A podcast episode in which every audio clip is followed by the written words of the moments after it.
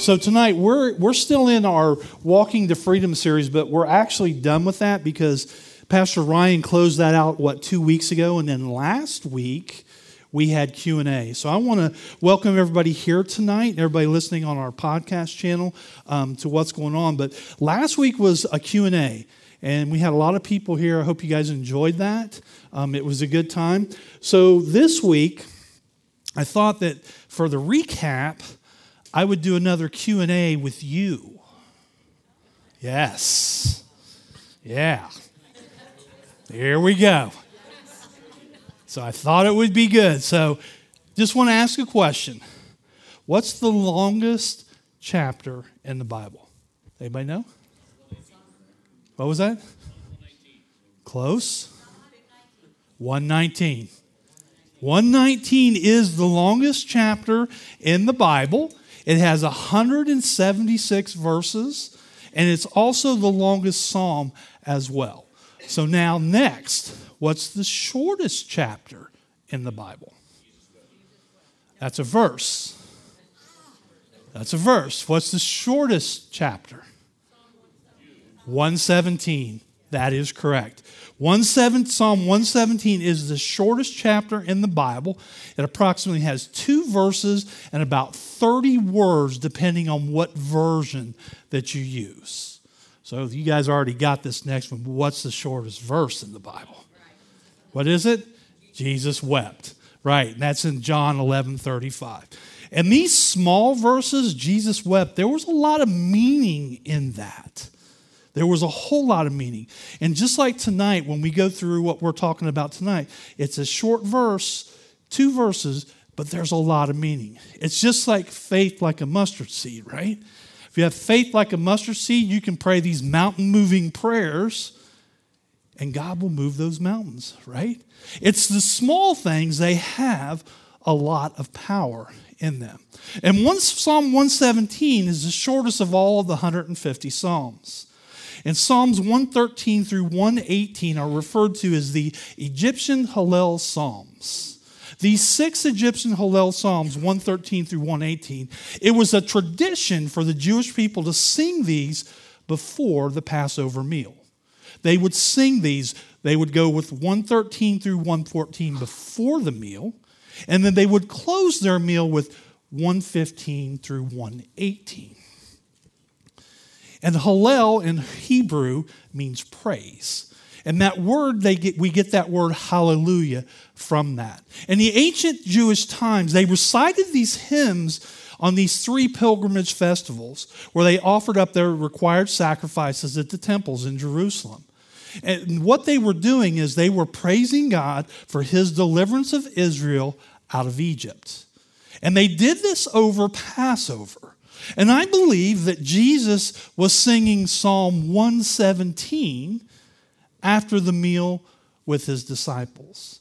And if you have your Bibles, that's where we're going to be tonight. We're going to be in Psalm 117. But I believe Jesus was singing this. What he was doing, he was praising God because he knew what was about to happen. He knew what was going on, and he was praising him. And I can just imagine Jesus standing there with a smile on his face, praising God because he knew what was going to happen when he went to the cross. At the Last Supper, he, he sang this song with his disciples. In Mark 14 26, it says this Truly I tell you, I will not drink again from the fruit of the vine until that day when I drink it new in the kingdom of God. In verse 26, when they had sung a hymn, they went out to the Mount of Olives. And that hymn that they sung was this group of Hallel Psalms. At the Last Supper, Jesus took this Passover meal and he infused it with a new meaning that there was salvation. Salvation that was promised from God was not only a deliverance from their physical danger or human bondage, but it was salvation from their spiritual bondage. It was spiritual bondage and the grave danger of their sin. And this psalm is all about praise, the call to praise, and the reasons that we praise. These are two powerful and packed verses for all of us. So this message starts in 117 with a command. So if you have your Bibles, let's open them up to Psalm 117. And it says this Praise the Lord, all you nations, extol him, all you people. And this is a command, but this isn't a command just for the Jewish people, it was for all people. He was saying all people, all nations. In the King James Version, I like it best, and it says this I have it up there. It says, Praise the Lord, all you Gentiles. Laud him, all you peoples. For his merciful kindness is great towards you, or towards us, and the truth of the Lord endures forever. Praise the Lord. Amen. There's an action in that for us. And when we praise someone, we praise them for their achievements, especially who they are. And this is God. That's who we're praising. And this psalm opens with a praise and it closes with a praise as well. And this should be a mark for all of us today as believers that the first phrase, uh, praise, translates in the Hebrew as hallel, which means to give hallelujah to say hallelujah. The second praise is Shavon, which means to extol. And a lot of us don't know what that means, but extol means to adore, to celebrate. And the synonyms, synonyms of them is to honor, to glorify, to magnify God for who he is. And that's our part, right? That's our part. That's what we get to do. And the psalmist specifically commands the Gentiles also to praise God. This is called a global invitation. It means that God is indicating that his salvation goes beyond the borders of Israel. It's for the entire world, for God so loved the world that he sent his son for us. Our Lord's heart is towards all of us in the world, and God wants to draw everyone to him so that we can all have this divine fellowship and that we can spend eternity with him. So Psalm 117 says, Praise the Lord, all you nations, extol him, all you people, for great is his love towards us, and the faithfulness of the Lord endures forever. Praise the Lord. And really, what this is saying is simply this Praise God, everybody. Praise God. Applaud him, all you people. His love has taken over our lives God's faithful ways are eternal. Amen. We're called to praise God for who He is and His love towards us. We sang that at the beginning. How great is His love for each and every one of us? And the psalmist gives us two reasons why, and we're going to go over those. And the first reason is for God's great love towards us. God loves us so much. When we praise God, we not only tell Him of His greatness, but also, what we get to do is we get to brag on him a little bit, don't we? We get to brag on who our God is, our God and his great love for us. And when we focus on God and his love for us, his deserving our praises all the times, it takes off our focus of ourself and our earthly struggles, right? Anybody have earthly struggles here? Anybody? Am I the only one? So when we focus on God, we take our focus off of our problems and we put them on God. We exercise our faith. We don't exercise our faith in our problems. When we do that, we're admitting that our problems are bigger than God, that God can't take care of them, that our problems are bigger than Him. So, what we have to do is we have to change the way we think when it comes to how we praise. We need to direct our minds in all things. And I love this verse. We need to refocus. In Colossians 3 2, it says this Set your minds on things above, not on earthly things. And I love this verse. And let me tell you why I love this verse. Because what this verse tells us is that God is saying that you can direct your mind. You can direct the outcome of what you think each and every day. You can control your mind and you can determine the direction in which your mind is going. And that direction is simply praising God for who He is. We can get up every day and we can direct our mind and say, God, I want to praise you. That's where I want my mind to go each and every day. And let me tell you why that's huge. It's huge because when we focus on things that are above and not things that are down here, we keep our eyes focused on God and above the circumstances. God is the God of those circumstances. So we focus on Him and bring those in. In Romans 8 6, it says, The mind of the sinful man is death, but the mind controlled by the Spirit is life and peace. Amen? When we focus on God for who He is and praise Him, we have a life that's filled by the Spirit and it's peace, praising God. And we can say each and every day that we can wake up every day and say, Holy Spirit, I want you to direct my mind right now. I want you to control what I think. Right now, I want you to control everything I do. I want to praise God with all my heart, all my mind, and all my soul. And we can do that. We live a spirit filled life with peace from God. And we can only do that when we set our minds on things that are above, not on things of this world. As we focus on God, we focus on His character and His faithfulness. His faithfulness is to all people. And when we do that, we renew our minds each and every day. Romans 12, 2 says to renew your mind. Don't conform to the ways of the world. We're not. We're praising God. And we do this with peace and excitement and joy for each and every new day. In Psalms 118, which is another one of the Hallel Psalms, it says, For this is the day the Lord has made. Be glad and rejoice in it. Amen. God makes each and every day, and we have the opportunity to control our minds, what we think, where we're going to go with that day, and praise God and rejoice in the day that He has given us. And we look forward to each day with expectation and enthusiasm as we give thanks to our Lord, for He is good and His love endures forever as we praise Him. Next point I'd like to make is this God deserves enthusiastic praise. And that's what you were doing tonight. You were worshiping him, you were praising him, and it was enthusiastic. I got caught up in the moment. I wasn't even ready to come up here because I was in that. It was enthusiastic. Church, you guys are awesome.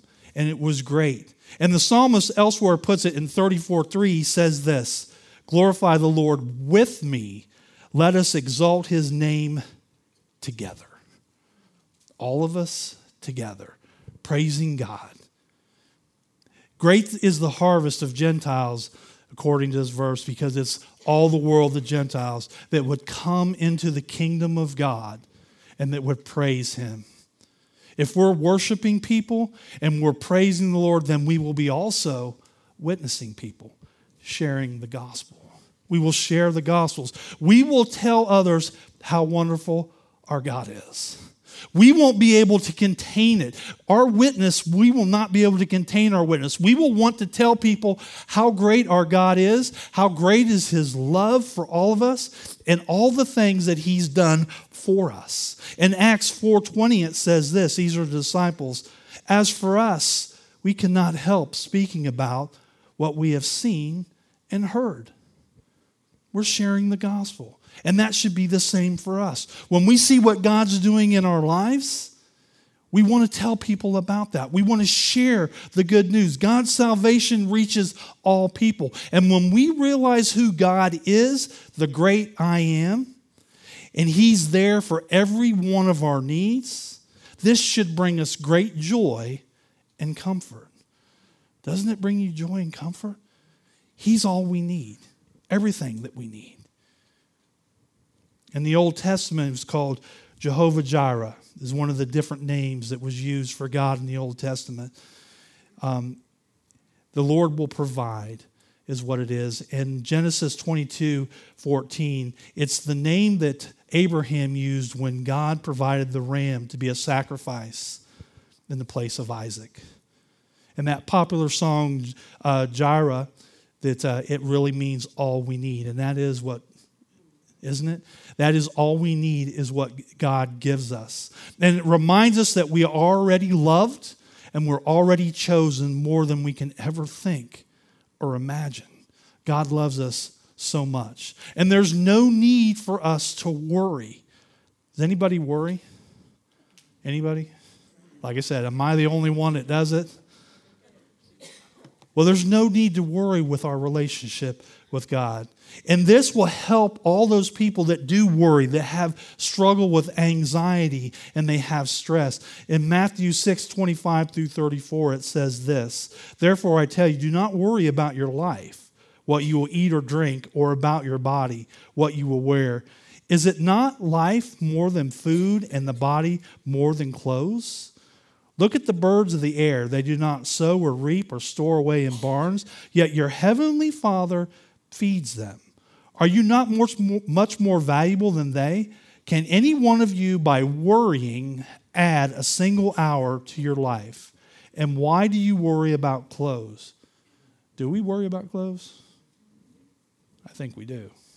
We do. But why do we do that? See how the flowers of the field grow. They do not labor or spin, yet I tell you, not even Solomon in all his splendor was dressed like one of these. If that is how God clothes the grass of the field, which is here today and tomorrow is thrown into the fire, will he not much more clothe you, you of little faith? So do not worry, saying, What shall I eat, or what shall I drink, or what shall we wear? For the pagans run after all these things, and your heavenly Father knows that you need them. But seek first his kingdom and his righteousness, and all these things will be given to you as well. Putting God first in your life because he is worthy of that praise. And then verse 34 says, Therefore, do not worry about tomorrow, for tomorrow will worry about itself, for each day has enough trouble of its own. Amen? There's enough trouble today. We don't need to worry about what's going to happen tomorrow. You know, if God dresses the lilies with beauty and splendor and watches over each and every sparrow, how much more will He clothe us with His love? How much more will He clothe us, clothe us with His love? And we praise God each and every day for that. And we let God have our days, don't we? We increase our praise each and every day as we increase our faith every day. In verse 34, I like it because it says, Therefore, do not worry about tomorrow, for tomorrow will worry about itself. Each day has enough trouble in its own. The point I'd like to make here is this we develop more faith in His power and love than in our worries.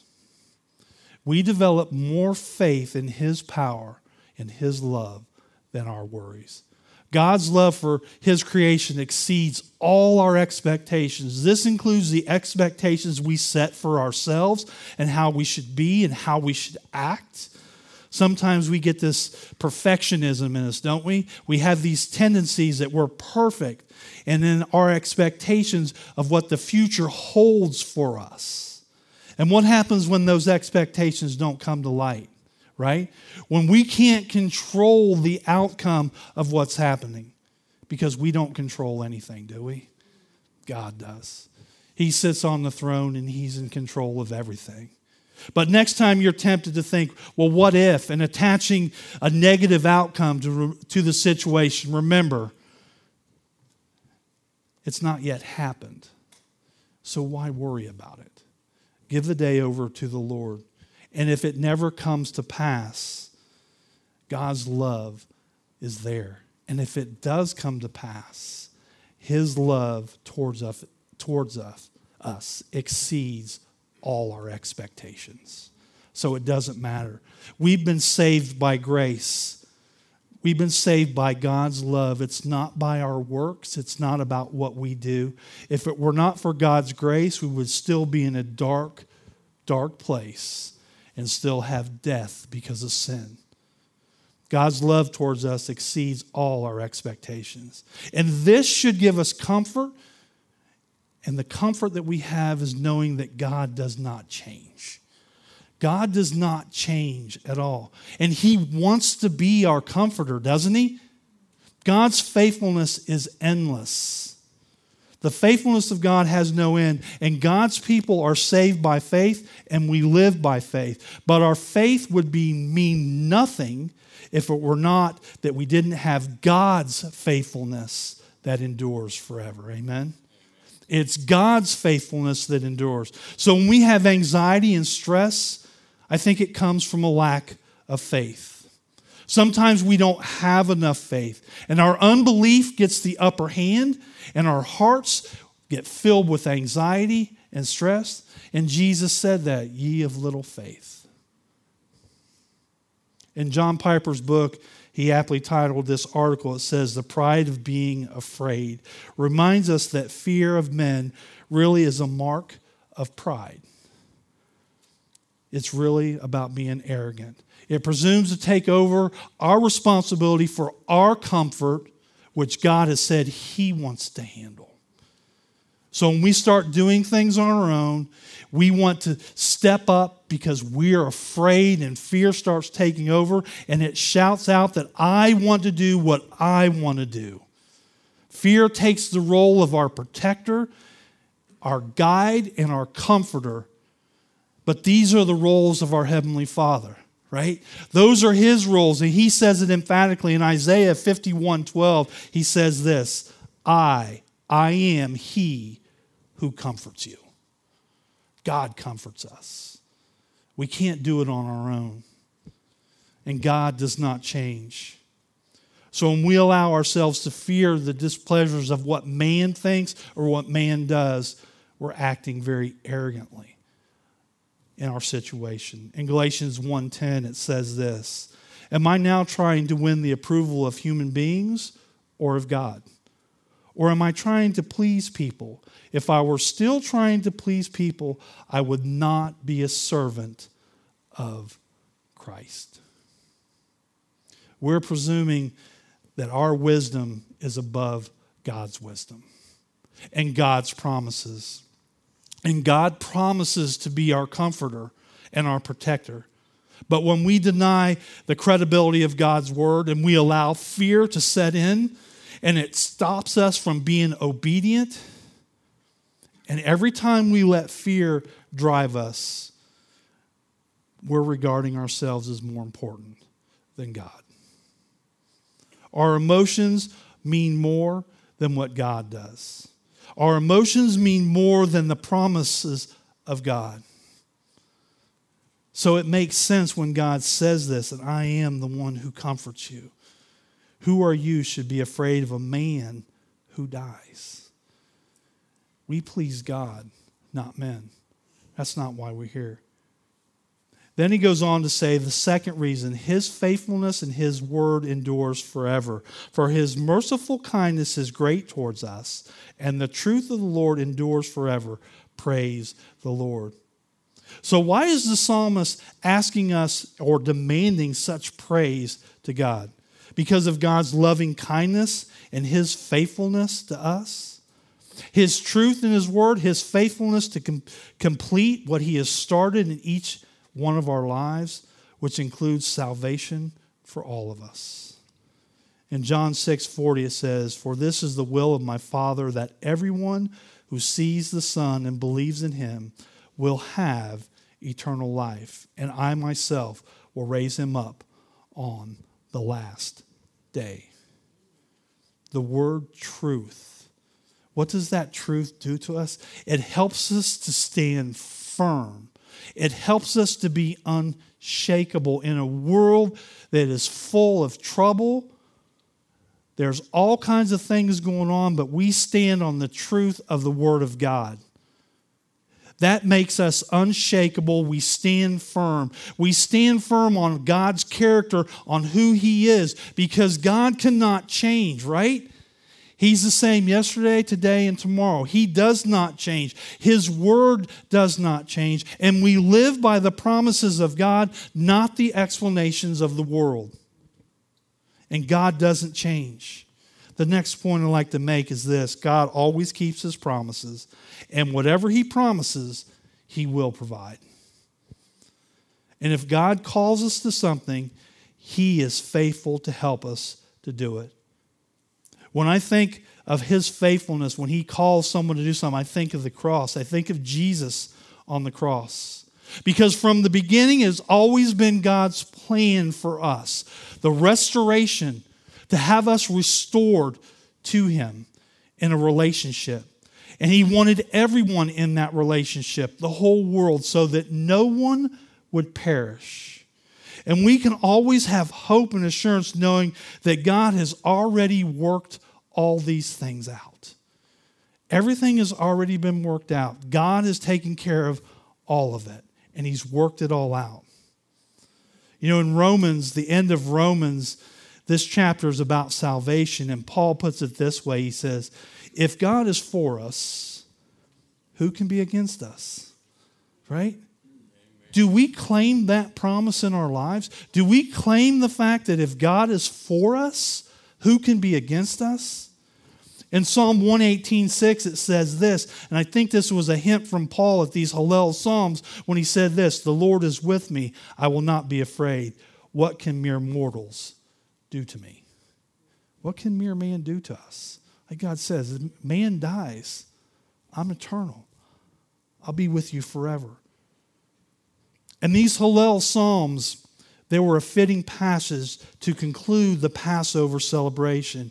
And it's fitting for us today, these passages for us today, to celebrate our salvation from the power and the penalty of sin. God has given us victory over sin, victory over death. And I just love that. And in the last days, when Jesus comes again, all those who believe in him will rejoice, right? Will all rejoice because of what he's done on the cross. Psalm 117 says this Praise the Lord, all you Gentiles. Laud him, all you peoples. For his merciful kindness is great towards us, and the truth of the Lord endures forever. Praise the Lord. And then Psalm 156 says, Let everything that has breath praise the Lord. Praise the Lord. He alone is worthy of this praise. And that reminds me that our praise is personal. Our praise to God is personal because we praise what we have value in, right? When we find value in something, we like to praise it. And there's value in God, right? Amen. There is value in God. It's our relationship that we have with God. That's the value. Because that's who we are in Christ. It's not who we are here on this world, in this world, because when it looks at who we are, when we look at our value as being in our job, in our situation, what we do, the things we do, what happens when that job is gone? What happens when you no longer have that job or that recognition from man? What do we do? We kind of fall apart. But when we have our identity in Christ, that's who we are. We're a new creation in Christ. That's what we stand on. That's because our relationship is personal. The psalmist tells us where should we worship? He says, in the sanctuary, in his mighty heavens, and we should always be praising God everywhere, all the time, for eternity. And tonight, we're going to get an opportunity to praise God again. I'm going to ask Rachel to come up. Because why should we wait to the last day, right? Why should we wait to the last day to rejoice and praise our Lord? Let's not hold anything back in our praise because God is the one who is worthy of receiving our praise and Him alone. His merciful, loving kindness and the promises of salvation for all those who believe in Jesus Christ and receive Him into their heart as their Lord and Savior. Our assurance is in the Word of God and the God of the Word. I want to give you an opportunity after we sing this last song. Or right now, I'm going to give you an opportunity before that. If you don't know God and you don't have that relationship with Him, and you don't know what it is to praise God for for who He is because you have not experienced that love or that loving kindness that He has. I'm going to give you an opportunity now. If you just bow your heads and pray this prayer with me. Father, thank you for the opportunity to be in your house tonight. And I know that I'm a sinner. And I repent of those sins. I turn away from those. I believe that you died for me on the cross. And I will follow you all the days of my life. I know that you were victorious over the grave. And so I am victorious in life when I receive you into my life. And I ask that you would come into my heart and I would follow you all the days of my life. And that I would cry out this psalm right now praise you for your love endures forever. Thank you, Jesus, for your word. Thank you for your son.